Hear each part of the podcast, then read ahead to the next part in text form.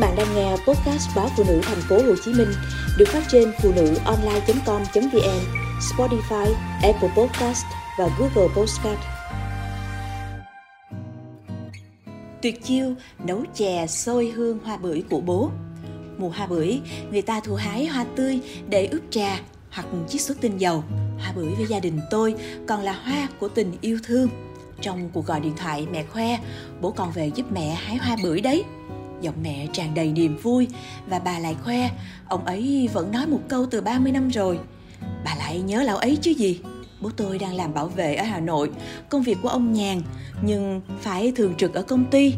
Rất ít khi có ngày nghỉ, vậy là ông tích góp 8 ngày nghỉ của 2 tháng để về quê phụ mẹ tôi hái hoa bưởi. Lúc này bưởi ở quê tôi đang rộ, hoa nở trắng các khu vườn và ướp hương thơm nồng nàn, quánh đặc trong không khí Vườn bưởi của mẹ tôi đã gần 40 tuổi rồi.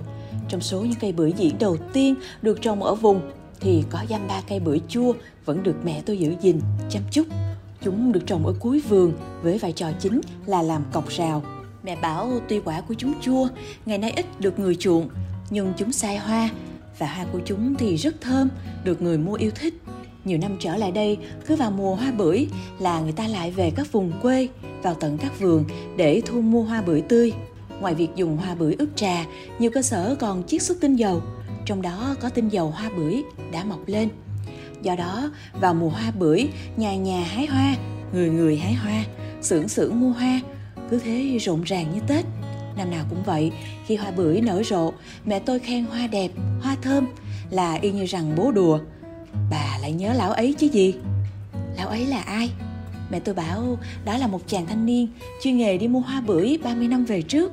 Này dĩ nhiên chàng ấy đã già và thành lão ấy. Việc thu mua hoa ông không còn làm nữa nhưng vẫn cử người nhà về những mối quen xưa để mua. Vườn bưởi của mẹ tôi là một trong những mối quen xưa đó.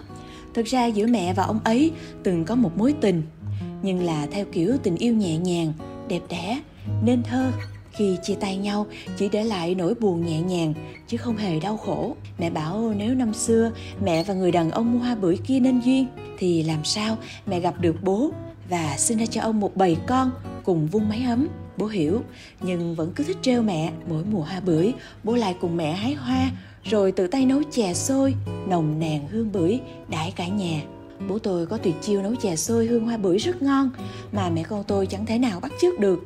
Mỗi lần chuẩn bị món chè xôi, bố tôi kỹ lưỡng chọn đậu và nếp. Đậu xanh được bố mẹ tôi trồng vào dịp tết đoan ngọ của năm trước. Gạo nếp cũng được để dành từ nếp cấy dịp này. Để nấu chè xôi, còn cần một nguyên liệu quan trọng nữa là bột sắn dây. Ở góc vườn, năm nào bố mẹ tôi cũng trồng một ụ sắn dây để lấy củ làm bột, dùng nấu chè và giải nhiệt khi mùa hoa bưởi đã vãn.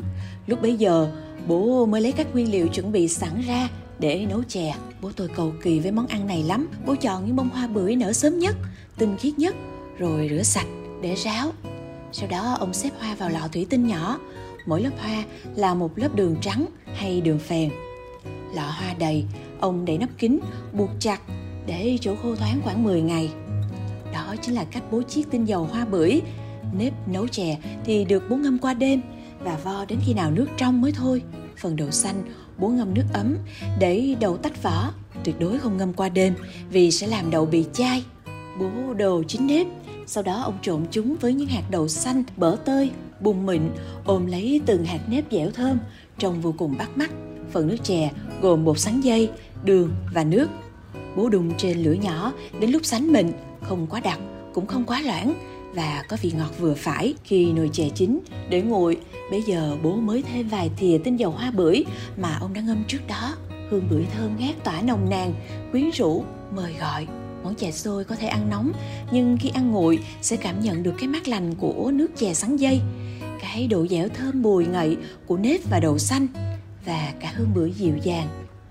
Tôi sống ở thành phố, mỗi mùa hoa bưởi, thấy người ta gánh từng gánh hoa rao bán trên phố lại rất nhớ quê nhà, nhớ mẹ và câu chuyện tình trong trẻo của bà. Và nhớ những bát chè sôi thơm nồng tình yêu thương của bố.